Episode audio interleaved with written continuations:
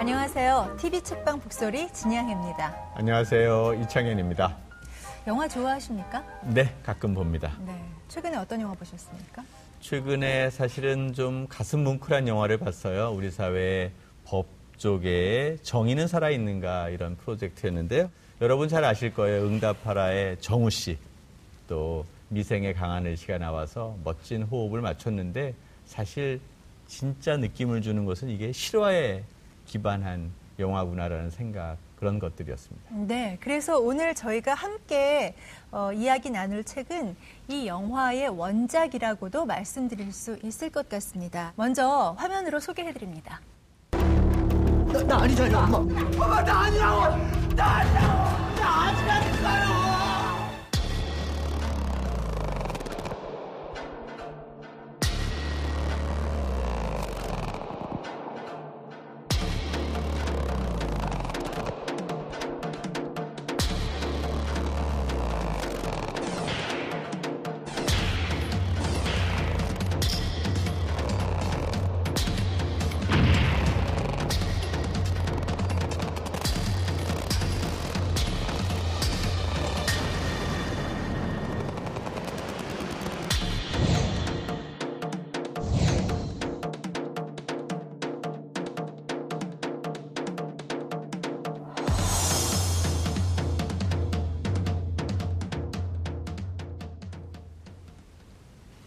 네. 영화 재심의 원작이라고 소개해드리는 게 가장 정확할 것 같습니다. 네. 지연된 정의 박상규 기자 그리고 박준영 변호사 모셨습니다. 안녕하세요. 안녕하세요. 네. 어, 입고 오신 의상을 보니까 한 분은 기자 같으시고 한 분은 변호사 같으시네요. 네. 제가 변호사 같죠? 네, 책에 보면 두 분에 대한 소개 글이 있습니다. 상당히 길어요. 제가 첫 네. 줄만 좀 읽어드리면 음, 박상규 청계산 음식점 오작교의 막내 아들로 태어났다. 박준영 땅끝에서 배를 타고 30분 들어가야 하는 섬 노화도에서 태어났다.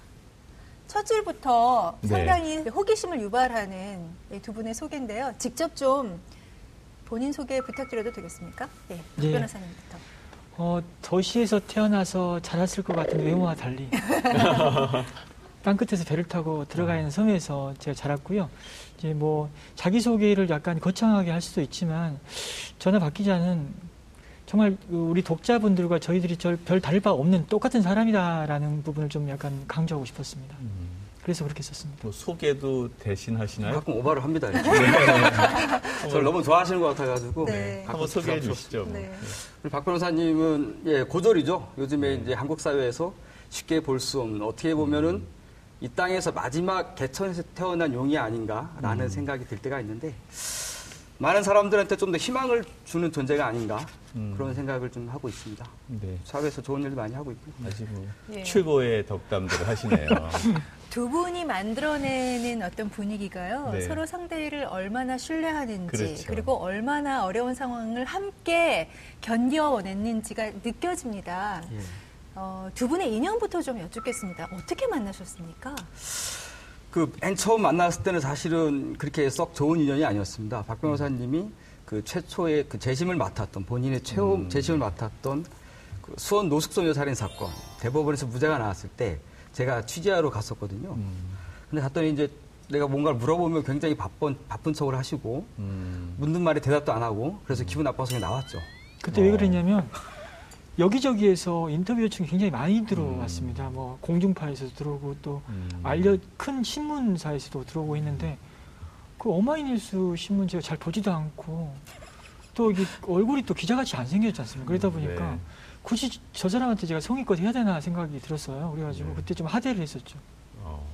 예. 네, 기분이 안 좋아가지고 저- 저는 그냥 짧게 인터뷰도 못하고 바로 나왔는데 어느 날 이제 뭐 페이스북을 보고 있는데 이렇게 옆에 떴어요 컴퓨터 옆에 그냥 뭐 알 수도 있는 사람 박주정 어. 그래서 아, 뭐 아는 사람이니까 친구 신청을 했죠 네. 근데 친구 신청을 금방 받아들더니 엄청 친한 척을 하더라고요 막 저한테 막 음. 우리 기자님 어이구 막 기자 글이 너무 좋다는 둥뭐 음. 멋있다는 둥 되게 부담스러워서 사실 이 사람 왜 그러나 음. 근데 어느 순간 이제 그러고 있다가 며칠 뒤에 자기를 좀 자기네 사무실로 오라 그러더라고요. 밥을 좀 먹자고. 그래서 막 오케이 했죠. 제가 가겠다고. 음. 근데 이제 가는 당일날 낮에 문자가 왔어요. 육해공 중에 뭘 먹을래요? 그래서 또 해산물을 좋아하니까 잔뜩 기대를 하고 네. 딱 한 글자 보냈죠. 해요. 해. 해. 음. 그저 나름대로는 어쨌든 변호사니까 변호사니까 아 좋은 일식집 가가지고 되게 고급 음식을 사주겠구나 하고 기대를 하고 갔죠. 점심도 많이 안 먹고. 네. 그리고 딱 갔는데 앞에서 전화를 걸었죠. 저 도착했습니다. 그랬더니 굳이 올라오라는 거 자기 사무실로. 아, 이 사람 왜 그러나? 그래서 올라갔더니 갔더니 고등어를 굽고 있더라고 사무실에서. 사무실 안에서. 예, 예. 밥을 같이 먹다 보니까 그런 생각이 들더라고요. 아 이렇게 소박하고 진실된 밥상을 차릴 사람이면 음. 어 믿을만 하겠구나.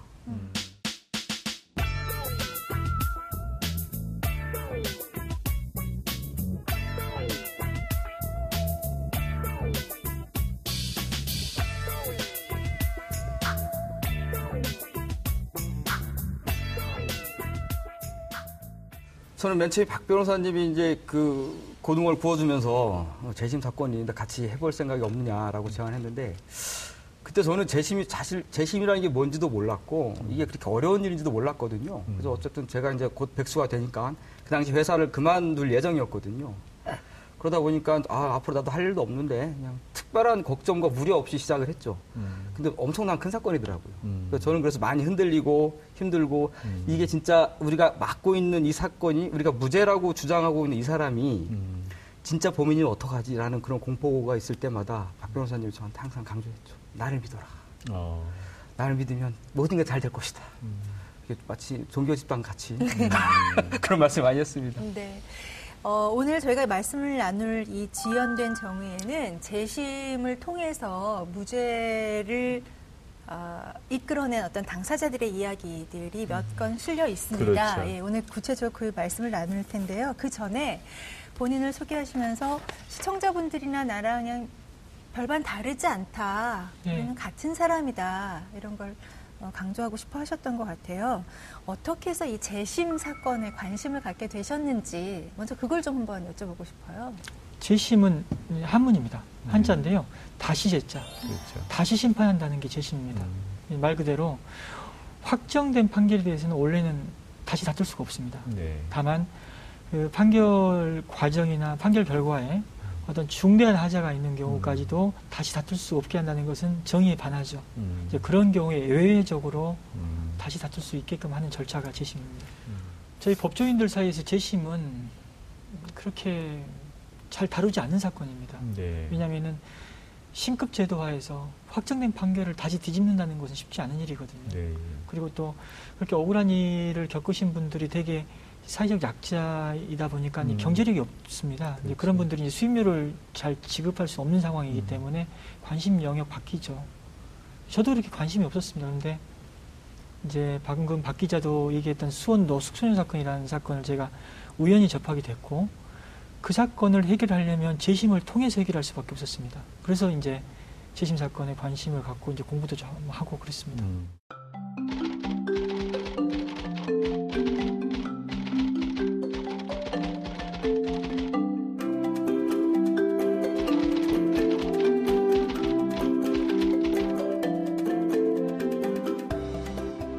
이제 이 책에서 나온 게 영화 재심에서 나온 것도 그렇고 이런 것들이 어떤 사건인지 한번 좀 간단하게 개요를 설명해 주시는 걸로 시작해 보시죠. 아, 제가 설명을 드릴까요? 네. 그 영화 재심의 소재가 됐던 익산 약촌오거리 택시기사 강도 살인 사건인데요. 익산 약촌오거리 택시기사 살인 사건. 전북 익산 약촌오거리 부근에서 택시 운전기사가 흉기에 찔려 사망하는 사건이 일어났다. 사건 발생 후 경찰이 범인으로 지목한 사람은 당시 15세였던 최군. 이 사건의 유일한 목격자였으나 경찰들의 강압 수사와 폭행으로 인해 허위 자 백 후 용의자가 됐다. 최군은 자신의 결백을 주장했지만 의견을 묵살당한 채 1심에서 징역 15년, 2심에선 징역 10년을 선고받는다. 2003년 진범으로 유력한 인물이 나타났다. 검찰은 당시 범행과 일치하는 진술이 나왔음에도 불구하고 진범을 기소하지 않았다. 결국 최군은 10년의 복역 기간을 채우고 출소한다. 2016년 11월 17일 최군은 재심을 통해 16년 만에 무죄 판정을 받았다. 그럼으로써 좀 사회적으로 논란이 좀 됐었고 이 친구는 계속 어떤 억울한 마음을 갖고 살아갔었습니다. 네. 예, 그 다음 사건은 이제 음, 삼례 나라 슈퍼 강도 삼인조 네. 강도 치사 사건인데요. 삼례 나라 슈퍼 3인조 강도 치사 사건 1999년 2월 6일 새벽 동네 슈퍼에 3인조 강도가 침입해 잠자던 할머니를 살해한 뒤 금품을 털어 달아났다. 그 후 인근 마을에 사는 임씨 등 3명이 범인으로 지목됐다. 임씨를 비롯해 한글을 몰랐던 지적장애인 강씨와 최씨는 경찰의 폭언과 가혹행위로 거짓 진술서를 쓰게 된다. 임씨 등 3명은 그 후 살인범이 됐다. 같은 해 11월 부산에서 3인조 강도가 검거됐는데 자신들이 전주 삼례 나라 슈퍼 강도 사건의 진범이라고 자백한 것. 하지만 경찰과 검찰은 이를 무시했고 결국 임씨 등 3명은 징역 3년에서 6년을 선고받았다. 만기 출소 후 이들은 법원에 재심을 청구했고 마침내 2016년 무죄 판결을 받아 17년 만에 누명을 벗었다. 그런데 두 가지 케이스 다 네네. 진범이 잡히는데 네. 그럼에도 불구하고 진범을 풀어준다는 얘기. 그게 무슨 얘기입니까? 어, 말이 안 되죠. 네. 상식적으로는. 근데 이미 판결이 확정된 이후에 네. 만약에 진범을 또 기소를 하고 처벌을 했을 때는 이미 확정된 사건을 완전히 뒤집는 일이 벌어집니다. 네네. 그러다 보면 그 사건에 관여했던 경찰이나 검사, 판사들이 아주 난처한 상황에 처하게 되죠. 그리고 또 그들 입장에서는 또 사법 신뢰가 붕괴된다는 생각을 하겠죠. 음. 그러다 보니까 사건을 덮는 그런 어떤 나쁜 짓을 한 거죠. 어, 이창현 교수가 가장 흥분하셨던 부분인데요. 어, 검찰이 진범 3인조와 그리고 가짜 3인조를 마주하고 나서 예, 진범을 풀어주는 대목이 있습니다. 네. 삼례 나라 슈퍼 3인조 강도 사건의 부분입니다. 전주지검에 도착하니 가짜 3인조를 기소했던 무서운 최성호 검사가 다시 이들을 맞았다. 3인조 앞에 또 다른 3인조가 앉았다. 세상에나. 부산지검에서 수사했다는 진범 3인조였다. 가짜 3인조와 진범 3인조가 맞대면하는 순간 갑자기 최 검사가 가짜 3인조에게 큰 소리로 다그쳤다. 너희 똑바로 말해. 너네가 나라 슈퍼 할머니 죽게 했지. 맞잖아! 겁에 질린 강인구는 네, 우리가 범인이에요. 라고 말했다. 그 순간 고개를 푹 숙이고 있던 진범 3인조 중 한 명이 고개를 들었다. 그는 강인구의 얼굴을 바라봤다. 다시 고개를 숙인 진범은 소리내 펑펑 울기 시작했다. 그 울음소리를 들으며 강인구는 다시 교도소로 돌아갔다. 세상에서 나를 위해 울어준 사람은 그 사람뿐이었어요. 그 진범. 강인구는 2003년 교도소에서 나왔다. 하지만 갈 데가 없었다. 그 진범이 그 울었던 진범이 지금 저희랑 연락도 취하고 있고 네. 또 자백하고 또 반성도 하고 있는데요. 어, 본인이 최근에는 이제 이 삼내 친구들이 굉장히 어, 어렵게 살고 있습니다. 그 사람들에게 또 금전적인 지원도 하고 있는 그런 상황입니다. 네. 사실 한 사회가 유지 발전되려면 사회적 연결망이 있어서 사실 위기에서 사람들을 구해내서 안전한 사회를 만들어야 되는데 이러한 연결망이 없고 나를 위해서 울어준 사람이 한 명도 없었다라고 이 진술하는 상황 우리 사회가 얼마나 위기의 상황인지를 보여주는 게 아닌가 생각들이 들어서 네. 좀 아쉽고요. 저는 범죄 이 법조계에 대한 이야기를 하는데 이렇게 되다 보면 국민들이 사법부에 대한 신뢰도 가질 수가 없는 거 아니겠어요? 그래서 이런 모든 게 다 사법 신뢰를 저하시키는 요소가 아닌가 생각이 드는데 어떠세요? 예, 맞습니다. 그 삼내 3인조 같은 경우에는 그 말씀하신 대로 한국 사회의 약자 중에 약자거든요. 네. 일단 세분 중에 두 분이 지적 장애가 있고 그 두 분이 또 한글을 못 쓰시고 잘 못 쓰시고 자기 그러다 보니까 또 자기 표현에 좀 서툴고 그렇죠. 그러시는 분들이고 또 경제적으로 또 다 가난하신 네. 게 가난하게 살았던 분들이 그러다 보니까 또 학업을 길게 가져가지 못했습니다. 많이 배우지 못했고 그 이런 분들이 이제 누명을 쓰고 재판 수사를 받고 재판을 받았는데 이런 상상을 한번 해보게 되더라고요. 뭐냐면은 최소한 저분들이 3내 3인조 저분들이 부자가 아니더라도 최소한 중산층의 자녀분들이거나 아니면 최소한 고등학교 그리고 대학교까지만 나온 사람들이었으면 과연 한국의 수사기관과 사법부가 이토록 함부로 대했을까 음. 그런 생각이 들면서 좀 한국의 좀 사법 시스템에 대해서 많이 실망을 하게 됐습니다. 네, 그렇습니다.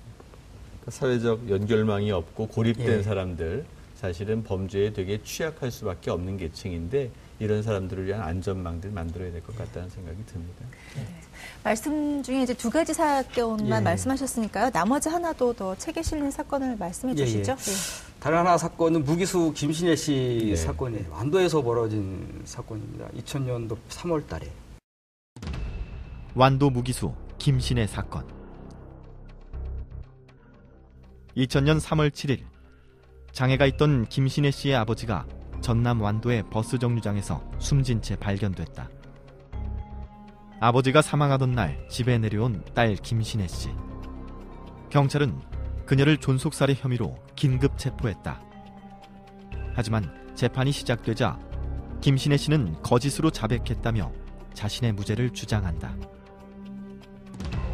그러나 대법원은 김신혜 씨가 보험금을 목적으로 아버지를 살해했다고 판단. 확실한 증거가 없음에도 무기징역을 확정했다. 현재 김신혜 씨는 17년째 감옥에서 부친 살해에 대한 억울함을 호소하고 있다. 네. 여전히 무죄를 주장하고 있는 사건입니다. 네.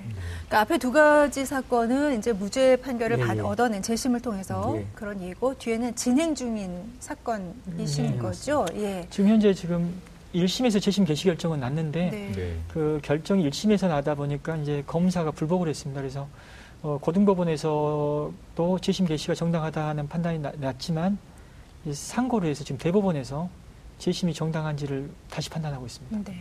저희가 이제 재밌게 웃으면서 두 분의 관계부터 시작을 그렇죠. 했습니다만 이 책을 보시면 이게 과연 실제 사, 실제인가 아니면은 이게 무슨 드라마인가 뭐 이런 생각을 하실 수도 있을 것 그렇죠. 같습니다. 그리고 두 분이 굉장히 험난한 과정을 함께 겪으셨다는 생각을 하게 되는데요.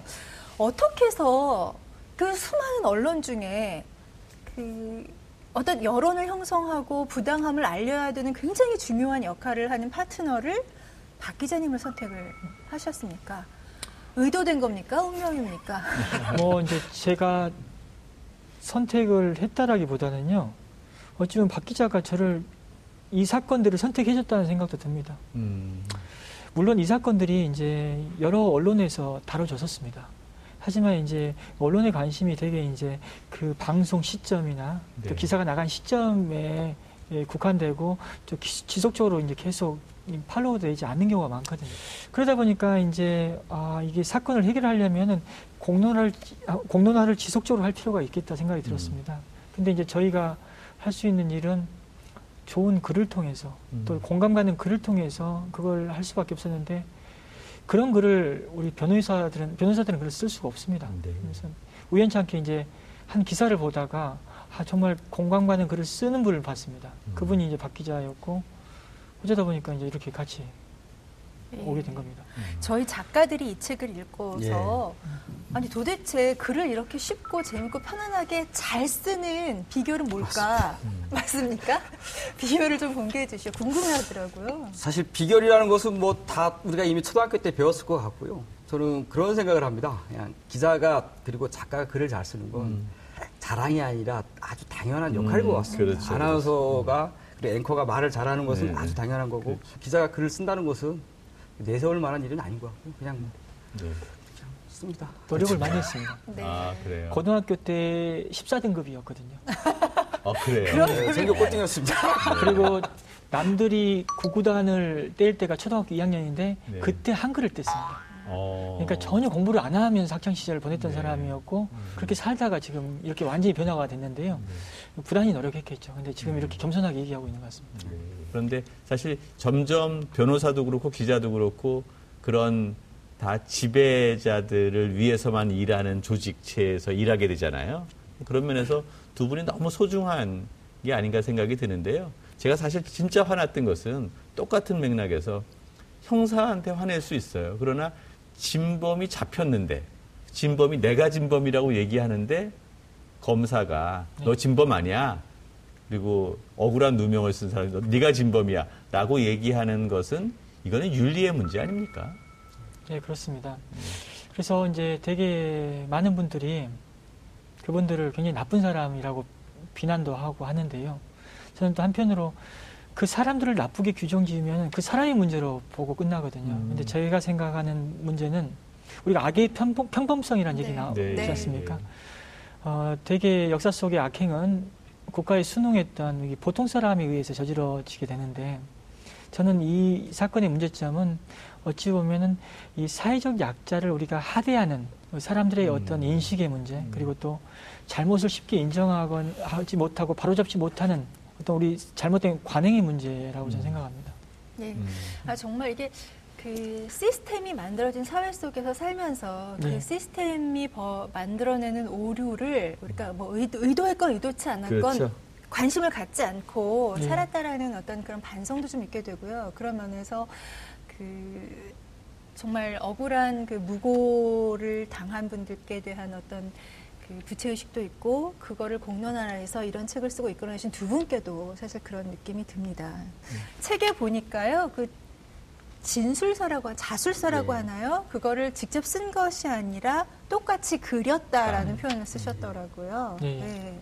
그런 사람들이 어떤 그 진범으로 몰릴 수 있는 것, 네. 그게 이렇게 가능한가요? 수사단 재판은 인간이 합니다. 음. 인간이 하기 때문에 실수는 있을 수밖에 없고 네. 또 사람은 또 편견이나 어떤 선입견을 또 가질 수밖에 없, 는 존재거든요.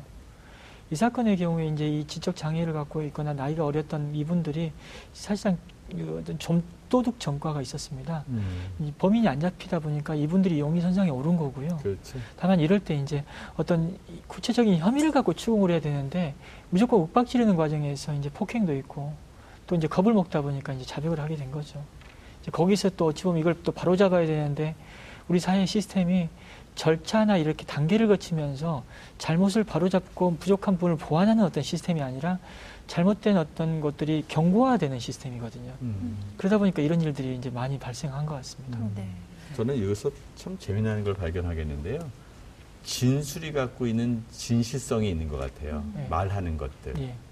그런데 이렇게 문서로 된 것들의 허위성들이 많은 것 같아요. 예. 그러니까 아까 진술서 얘기도 네, 했잖아요. 네. 그린 거의 글로 표현된 것은 사실은 맥락적 진실은 담겨 있지 않은 거거든요. 예, 예. 근데 법정에서 이야기하는 뭐 용의자나 이런 사람들의 말 속에는 진리가 담겨 있는데 우리가 너무 문자 중심의 법률 체계 속에서 말이 담겨 있는 진정성이 왜곡된 게 아닌가 생각도 들어요. 네, 맞습니다. 그래서 네. 우리가 이제 근데 서면을 통해서 재판을 하는 그 현실을 또 무조건 잘못됐다라고 할 수 없는 게 뭐냐면 우리가 글로 보는 게 더 빠르거든요. 음. 그러다 왜냐 이 사법 자원은 한계 한정적인데 그렇죠. 네, 예. 한정적인 사법 자원 하에서 수사나 재판을 많이 수행하려면 또 글로 볼 음. 수밖에 없는 부분도 있는데요. 근데 말씀하신 어떤 글로는 맥락으로 막- 맥락이 파악이 안 되기 때문에 그렇죠. 들어야 되거든요. 그래서 음. 요즘은 그 공판 중심주의가 많이 활성화되고 있긴 합니다. 음. 네. 책에는 한 세 건 정도가 소개가 됐습니다만 사실 어떠십니까? 이런 사건들이 많습니까? 일단은 많은 분들이 어떤 이런 사건이 몇 건이나 있을 것 같냐라고 물어보시는데요. 저는 답을 드릴 수가 없습니다, 솔직히. 왜냐하면 일단 억울한 사건이라는 것이 밝혀졌을 때 억울한 사건으로 통계에 잡히는 것이지 밝혀지지 않은 사건들이 많은 상황에서 뭐 밝혀진 사건만 놓고 통계를 얘기할 수는 없는 거거든요. 하지만 무명 국가에서는 다 이런 사법제도를 두고 있습니다. 음. 근데 미국이나 또 일본이나 다른 나라에서는 심심치 않게 옥살이를 하고 있는 사람들이 이 재심을 통해서 무죄를 받고 음. 석방된 사례들이 뉴스를 통해 나오고 있는데 우리나라에서는 단 한 번도 지금까지 어, 수용 중인 사람이 음. 나온 경우가 없었거든요. 네. 그렇다면 우리 사회의 그 사법 시스템, 잘못을 바로잡는 시스템 자체가 굉장히 형식적으로 운영되고 있습니다. 저는 그게 궁금해요. 이 두 건이요. 해결되기까지 한 시간적으로 얼마나 걸렸습니까? 음, 3대 사건 같은 두 사건 모두 어, 작년 말에 다 이제 무죄 네. 판결을 받았는데요. 어, 한 건은 17년, 음. 한 건은 18년 만에 해결됐습니다. 네. 그게 책 제목에 지연된 정인데 그렇게 정의가 지연돼도 되는 겁니까? 그러니까 그런 생각이 들더라고요. 과연 이분들이 사회적 약자가 아닌 일반 중산층의 사람들이 누명을 썼으면 이틀에 오래 걸렸을까? 라는 생각을 해보고요. 우리 사회가 변호사님 말씀하신 대로 잘못을 바로잡고 잘못된 것을 내가 실수를 저질렀다라고 고백하는 문화가 없는 것도 이렇게 사건 해결을 가로막지 않았나 그런 생각을 좀 해봅니다. 그런 문화가 없게 된 이유를 저도 곰곰이 생각을 해봤습니다. 어떤 선례가 중요하거든요. 네. 이렇게 잘못을 인정하고 잘못을 바로잡는 선례가 정말 있다면 사람들이 겁이 나서라도 잘못을 바로잡으려고 하죠. 근데 그런 선례가 없다 보니까 침묵하고 부인하면 잊혀진다. 음. 어떤 그런 어떤 관행이 생겨난 게 아닌가 싶습니다. 네. 그러다 보니까 이게 더 악화되고 더 맞아요. 많은 잘못을 음. 하게 돼 만드는 어떤 환경을 조성하는 게 아닌가 생각이 네, 드는데요. 그런 면에서 아무튼 그 진범이 상당히 그 자신이 저지른 것에 대해서는 어, 책임을 져야 하지만 그럼에도 불, 불구하고 삼리 나라 슈- 슈퍼 사건에서는 진범 이모 씨의 양심 선언이 사실 음. 재심을 이끌어내게 한 결정적인 계기가 아닌가에 대해서는 이분께 또 어, 상당한 경의를 표하게 되는 부분도 있습니다. 네, 예. 그렇습니다. 예. 사실 자기가 진범이라고 진술하는 게 쉽지 않잖아요. 네, 그렇습니다. 무슨 뭐 저기 뭐 어떻게 회유를 한 겁니까? 이런 또 의심도 드는데 어떻습니까? 음, 그건 아니었고요. 어떤 일이 있었냐면 어, 진범도 완전히 그냥 세상과 단절한 상태로 살았습니다. 그래서 저희도 연락처를 파악하기 어려웠는데요. 이제 이분이 박 기자가 썼던 그 기사를 통해서 음. 자기가 저지른 범죄로 인해서 대신 처벌받았던 그 삼내 친구들의 안타까운 삶의 아, 삶을 알게 된 겁니다. 음. 음. 굉장히 불쌍하고 죄책감이 들었다고 합니다. 음. 그런 와중에 이제 저희가 우연하게 연락을 하게 됐던 거고 그래서 세상 밖으로 나오게 된 겁니다. 음. 그래서 그 어떤 양심의 가책을 떨쳐버리고 또 자기 때문에 억울한 사람들의 억울함을 풀어줘야겠다는 어떤 의무감을 갖게 된 것 같아요. 음. 그리고 여기서 또 중요한 건 뭐냐면 진범이 세상 밖에 나와서 이제 잘못을 고백하고 용서를 빌 때 피해자나 유가족이 정말 그 단호하게 어떤 이런 부분에 대해서 관용을 베풀어 주지 않았다면 음. 이런 일도 없었을 겁니다. 아. 근데 그분들이 정말 진지하게 그 사과를 받아들이고 용서해 줬습니다. 그래서 이런 의미를 볼 수 있었던 것 같습니다. 속죄와 관용 이 네. 두 가지가 제일 중요한데 박 기자님 보시기엔 어떠세요? 예, 그 사건의 피해를 입은 유가족분들이 계시거든요. 유가족분들은 자기 어머니가 사망한 것도 안타깝지만 음. 어머니가 사망함으로 인해서 다른 사람들이 아무 무고한 청년들이 감옥에 있다는 것들이 너무나 가슴 아팠다라더라고요. 음. 자기네들은 그러니까 어머니를 잃은 것도 억울하고 슬픈데 음. 우리 때문에 또 누군가가 상처와 고생을 하고 있다는 것에 대해서 죄책감을 느꼈다라더라고요. 음. 그랬을 때 그분이 유가족분들이 이 청년 누명 쓴 청년들의 누명만 벗겨준다면 우리는 충분히 용서할 수 있다. 음. 그런 마음을 먹고 진범에게 손을 내밀었었죠. 그리고 음. 와서 진범이 그 사망하게 된 본인 때문에 본인의 본인으로 인해서 인해서 사망하게 된 그 할머니 묘소에 그 절을 올리게 되고 또 울면서 유가족이 또 용서를 하고 그런 이렇게 있었습니다. 감동적인 사람들의 스토리가 있는데 네. 우리의 사법부는 이에 대해서 어떻게 대응하고 있는지 그 당시에 검사는 어떻게 대응하고 있는지 참 비교가 되네요. 네, 뭐 어, 지금이라도 잘못을 인정하고 반성한다면 참 좋은 일이긴 한데 네. 한편으로는 그 검사 입장도 전 대보기도 해봐요. 음. 과연 나라면 세상 밖으로 나올 수 있을 것인가? 음. 그래서 지금 이제 곧 국가배상 청구 소송을 제기하고 그 검사를 피고로 삼을 겁니다. 음. 일단은 저희는 그 사람을 비난하고자 함은 아니고 정말 이런 의미 있게 정의롭게 해결되는 그 음. 과정을 한번 세상에 선례로 남기고 싶습니다. 음. 네. 저는 사실 두 분의 어떤 아주 개인적인 그 느낌이나 의견을 듣고 싶습니다. 변호사나 기자가 아니라 네. 사실은 그 해, 해당 당사자들의 어떤 그 관계를 가장 가까이서 또는 객관적으로 또는 본인들처럼 그 오랜 시간 동안 함께 보셨지 않습니까? 그래서 직접 겪으셨던 그 느낌이나 소감이 정말 남다를 것 네, 같습니다. 맞아요. 좀 듣고 싶어요. 예. 일단은 아무리 약자를 하더라도 또 남을 돕는다는 것은 시간과 비용이 필요합니다. 음. 그러면 때로는 어떤 제 개인적인 관점과 욕심이 들 때도 있거든요. 근데 이분들 사건을 오랫동안 할 수 있었던 가장 큰 이유는 이분들의 삶이 너무나 안타까웠어요. 음. 뭐 최대열 씨 같은 경우에는 두 부모님이 또 장애를 입고 있고 그 장애를 입고 있는 상황에서 아이들의 억울함을 풀기 위해서 여기저기 돌아다녔던 어떤 영상들이 그리고 강인구 씨 같은 경우에는 어머니도 장애가 있고 아버지도 장애가 있었는데 아버지의 지적 장애를 그대로 물려받았고 음. 어머니는 또 손이 고바 있었습니다. 그런 장애를 갖고 있는 분이 또 안타까운 죽음을 맞게 되고 또 강인구 씨한테 어머니라면 생- 어머니에 대해서 기억을 떠올리면 생각나는 모습이 뭐 있냐? 어머니 장애를 갖고 있는 모습. 그러니까 빨래를 할 때 그 빨래판에 그 빨래를 할 때 그 고바 있던 손이 생각난다고 하거든요. 음. 이제 그런 얘기를 들으면 이 어떤 이분들의 삶에 굉장히 정말 불행에 공감을 하게 되고 또 계속 일을 적극적으로 추진할 수 있는 어떤 동력이 되는 것 같아요. 음. 글을 쓰시면서 좀 괴롭기도 하셨을 것 같습니다.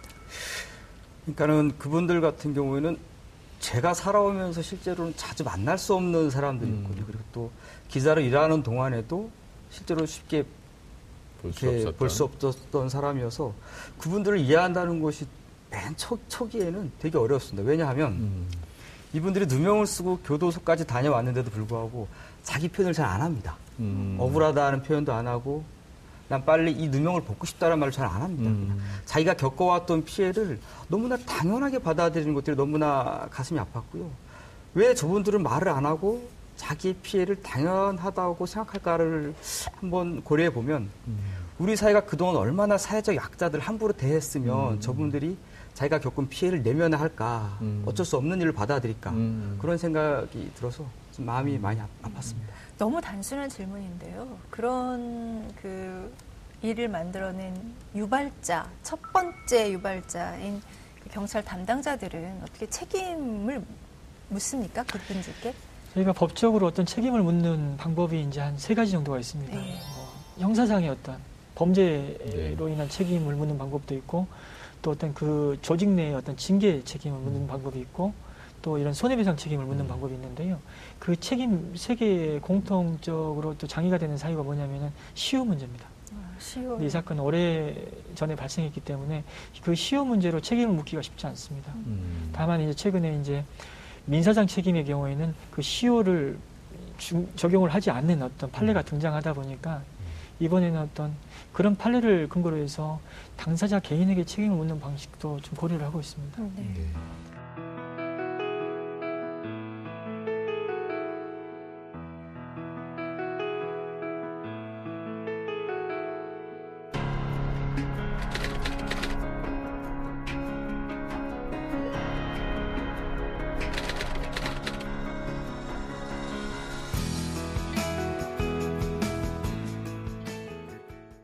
네. 궁금해지는 게 이제까지 해오셨어요. 재심에 대한 아주 사회적 중요한 아젠다를 만들어 왔는데, 자, 백수 기자, 타산 변호사의 다음 프로젝트는 뭡니까? 어, 사람은 살아온 대로 살아간다라고 합니다. 네. 어, 저희들은 이제 기존의 재심 사건은 해왔는데 앞으로도 또 한동안은 재심 사건을 할 것 같아요. 올해 한 네 건 정도 생각하고 있습니다. 음, 부산에서 재심 사건이 한 두 건이 있습니다. 음. 그리고 또 청주에도 한 건이 있고 포천에도 있고요. 부산 사건 같은 경우에는 21년 이상을 억울한 옥살이를 했습니다. 곧 재심 청구가 들어갈 것 같고 어, 곧 저희가 또 이 박 기자의 또 글을 통해서 또 억울함을 음. 또 공감하실 수 있으리라 저는 기대하고 있습니다. 네. 두 분이 함께 하- 하시면서요. 사실 그 시간적인 그 어려움과 금전적인 어려움이 굉장히 크시다는 생각을 했거든요. 전 또 하나가 이렇게 감동적인 것이 포기하지 않고 두 분이 함께 하시고 스토리 펀딩을 하니까 많은 분들이 여기다 응답을 하시기도 하고. 그래서 박 기자님 어떻습니까? 돈을 좀 많이 버셔야지 앞으로 계속 쭉 오래 하실 수 있을 것 같지 않으십니까? 글쎄, 그런 면에 대한 어떤 기회가 예. 없으십니까? 지금 지난 음, 박 변호사님과 함께했던 지난 2년을 돌아보면 자주 생각을 하게 되는 해보게 되는데요.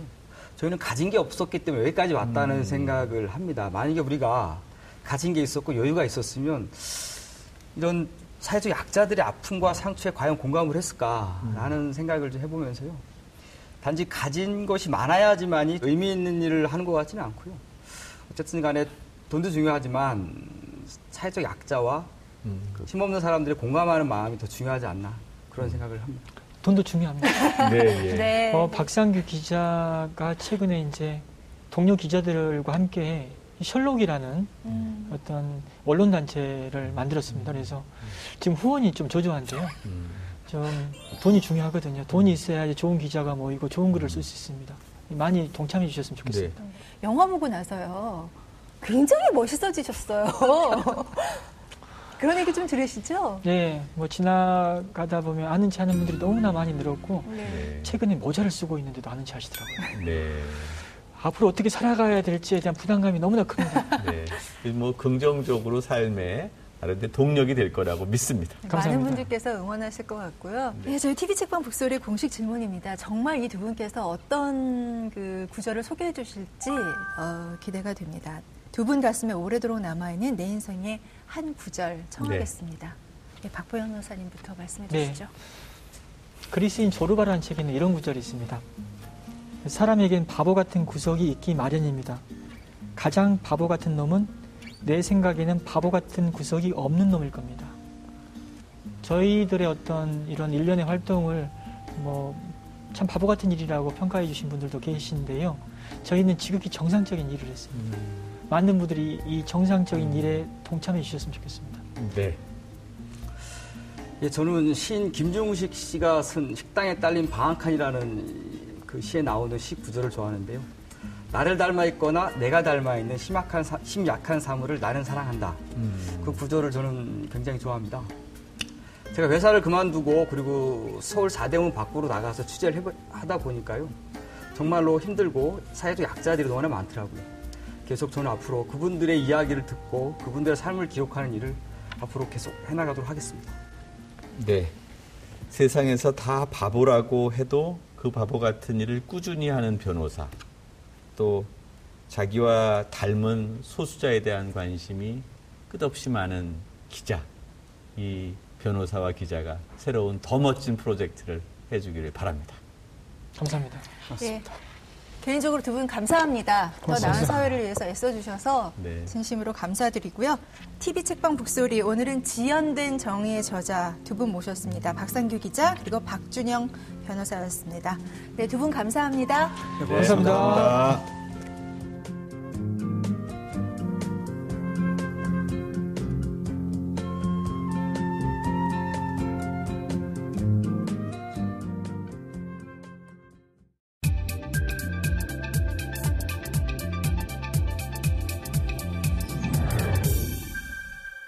안녕하세요. 반갑습니다. 네, 노브레 이성호입니다. 네. 오늘 만나 뵙게 되어서 정말 반갑고요. 뭔가 재밌는 이야기 한번 해볼게요. 네. 아, 안 보고 싶다. 네. 프레인의 작품 이성우를 추천합니다. 저렇게 도움 안 되고, 어우, 참 유익한 시간이었네요. 아유, 고마워라, 진짜. 진정한 형자는 누구에게 뭔가를 하라고 하지 않아요. 뭔가 말을 전하지 않을게. 그냥 보고 배워. 안 어울리게 요즘은 조금 안 읽는 편이긴 한데 한때 정말 많이 읽었어요. 그러니까 어렸을 때부터 조금 책 읽는 걸 되게 좋아해가지고 추천을 해야 된다고 하니까 딱 하나가 떠오르더라고요. 근데 전 솔직히 이 책을 처음 본 게 교과서에서 읽게 되었거든요. 근데 되게 단편이거든요. 단편 소설인데 어, 되게 충격적이었어요. 소설 자체가 조금은 잔인하거든요. 황순원 작가님의 소나기를 추천해드리고 싶어요. 내 자신이 그 소년이 되어버린 듯한 느낌이 들면서 대단한 이야기들이 오가지도 않았거든요. 그냥 뭔가 서로의 감정만 왔다 갔다 했, 했던 것 같거든요. 근데 어른들이 이야기하시는 거 있잖아요. 그 친구가 어떡 하다가 그게 되게 뭔가 되게 슬펐어요. 아마 그 남겨진 소년 같은 경우에는 이런저런 되게 죄책감에 되게 시달리지 않았을까. 혹시라도 자기가 그때 춥게 해가지고 비를 맞게 해가지고 죽, 죽게 한 거 아닐까 하면서 약간 그런 것들이 막 다양한 많은 생각들을 하게 되면서 좀 제 가슴 속을 막 뒤흔들더라고요. 근데 저는 좀 조금 깜짝 놀랐던 게 다른 친구들 별로 감동을 안 하는 것 같아가지고 그래서 저한테는 되게 컸거든요. 그 교과서에 있다고 해가지고 사람들이 되게 우습게 보는데 그 소설은 그렇게 우습게 볼 소설은 아닌 것 같아요. 슬픈 사람들요. 요즘 세상은 울고 싶어도 조금 울지 못하게 만드는 분위기가 있는 것 같아요. 슬픈데 울지 못하는 것만큼 얼마나 슬픈 일이 있겠어요. 근데 그 소설 보시고 울고 난 다음에 그 눈물을 수많은 슬픔들 조금 떨쳐버리면서 마음이 한결 가벼워지지 않을까 싶어요. 오늘 커피를 덜 마셔가지고요. 그냥 평상시랑은 조금 다르긴 한 것 같아요. 평상시에 그 저거 야 밥 먹으라. 예 밥 먹어 가자 와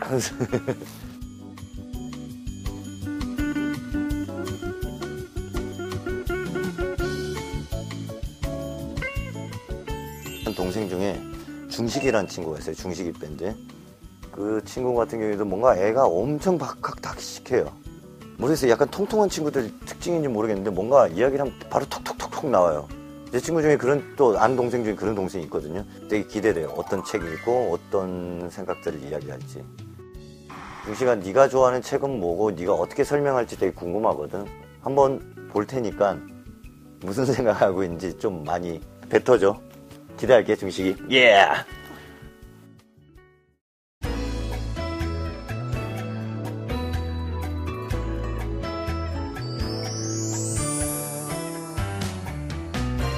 안녕하세요. 문학평론 쓰는 허입니다. 2014년 망원동 옥탑방에서 복닥복닥하는 네 남자의 이야기를 유쾌하게 그린 망원동 브라더스라는 책이 출간되었습니다. 제9회 세계문학상 우수상을 받은 이 장편 소설은 연극으로도 만들어져 많은 주목을 받았는데요. 무엇보다 저자인 김호연 작가의 스토리텔링 능력이 뛰어났기 때문에 가능한 일이었습니다.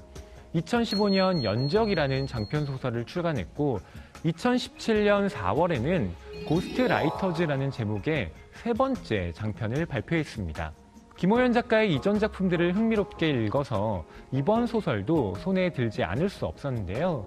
남의 작품을 대신 써주는 유령 작가들의 삶을 다룬 고스트 라이터즈는 한 번 읽기 시작하면 자리에서 일어나기 어려울 정도로 몰입하게 만드는 내용을 담고 있습니다. 특히 타인의 운명을 내가 쓴 대로 조정할 수 있다는 판타지적 설정이 재미를 더합니다. ghost writer들과 그들에게 미래를 설계하는 의뢰자들, 또한 이들과 이해관계가 얽힌 사람들 사이의 갈등이 작품 안에서 엎치락 뒤치락 하기 때문이죠. 이런 긴장감 덕분에 이 소설은 웹페이지에 연재되던 당시에 무려 15만 명이 구독하며 큰 인기를 끌었습니다. 1장부터 10장까지 본문이 시작되기 전에 쓰여 있는 제사를 읽는 즐거움도 상당한데요. 진실이 허구보다 낯선 것은 당연한 일이다. 허구는 적어도 말이래야 하니까. 라고 한 마크 트웨인의 말. 쓴다는 것은 기도의 한 형식이다. 라고 한 프란츠 카프카의 말은 독자로 하여금 글쓰기에 대해 다양한 생각을 하게 만듭니다. 아니, 이런 거 저런 거 다 필요 없고 소설은 우선 재미있어야 한다. 라고 여기는 분들에게 이 책은 후회 없는 선택이 될 겁니다.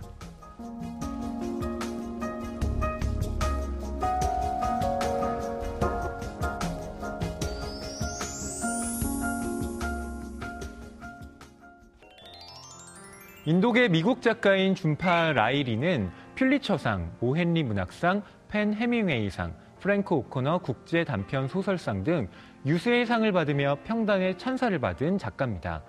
또한 그녀가 발표한 책들은 전미 베스트셀러를 기록하는 등 독자의 사랑도 함께 받고 있죠. 하지만 이번에 제가 고른 책은 준파 라이리의 소설이 아니라 그녀의 새로운 산문집 책이 입은 옷입니다. 영국에서 태어나 미국으로 이주해 성장한 준파 라이리의 모국어는 영어입니다. 그런데 그녀는 모국어가 아닌 언어, 그러니까 성인이 돼 나중에 공부한 외국어인 이탈리아어로 글을 쓰죠. 그렇게 출간된 이 작은 책은 언제나 나보다 크다는 준파라이리가 이탈리아어로 쓴 첫 번째 산문집입니다. 참고로 말씀드리면 이 제목, 그러니까 나보다 큰 작은 책은 외국어를 공부하는데 빼놓을 수 없는 책, 바로 사전입니다.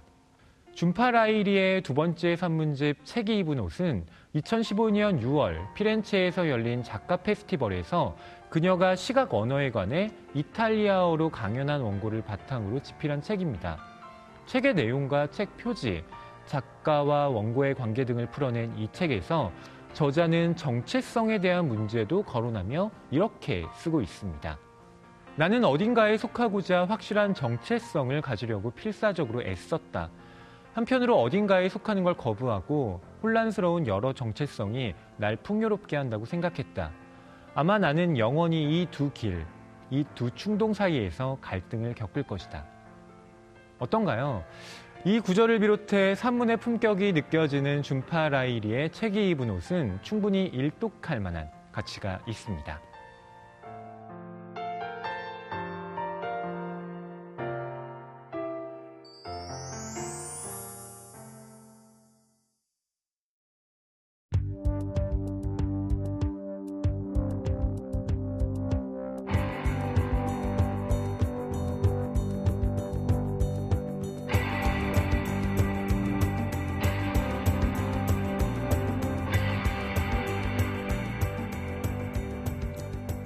이 책은 백수 기자 한 명과 파산 변호사 한 명이 의기투합을 해서 이 땅의 가장 소외받은 계층의 억울한 누명을 재심을 통해 벗겨주는 내용입니다. 아마도 재심이라는 영화를 통해서 많은 시청자들이 이 책에 나와 있는 익산 택시기사 살인 사건을 알게 되었을 것입니다. 요즘 기자들은 기레기라고도 불리웁니다. 대통령 등의 절대 권력은 견제하지 못하면서 가짜 환경만을 전하고 있다라는 비판에서 나온 이야기인데요. 이 땅의 변호사들도 국민들의 신뢰의 대상이 아닌지 오래되었습니다. 유전무죄와 무전유죄라는 말이 상식이 된 대한민국에서 이미 사법체계는 더 이상 국민적 신뢰를 얻을 수 없는 상황이 되었습니다. 이런 상황 속에서 우리는 낯선 존재를 만났습니다. 10년 차에 사표를 던진 전직 기자와 고졸 출신의 파산 변호사가 그냥 보면 안 보이는 걸 세상 사람들이 볼 수 있게 해주겠다고 행동, 실천한 것입니다. 박상규 기자는 서울 사대문 문화권에서 벗어나는 것이 힘들었다고 합니다. 박준영 변호사는 고졸 출신의 변호사로서 변호사란 무엇인가를 고민했다고 합니다. 이 책에서는 지연된 정의는 정의가 아니다 라고 말합니다. 정의가 당대에 실천되지 않고 지연되어 나타나는 것에 문제를 지적한 것이죠. 우리가 희망하는 것은 뒤늦게라도 정의를 구현했다고 자위하는 것에 머물지 않습니다. 지금 이 자리의 정의를 올바르게 구현하도록 해야 하는 것입니다. 재심을 통한 구명은 너무나도 사람들을 힘들게 하기 때문입니다. 오늘 방송 좋았나요? 방송에 대한 응원 이렇게 표현해 주세요. 다운로드하기, 댓글 달기, 구독하기, 하트 주기. 더 좋은 방송을 위해 응원해 주세요. 다운로드하기, 댓글 달기, 구독하기, 하트 주기. 기억하셨죠?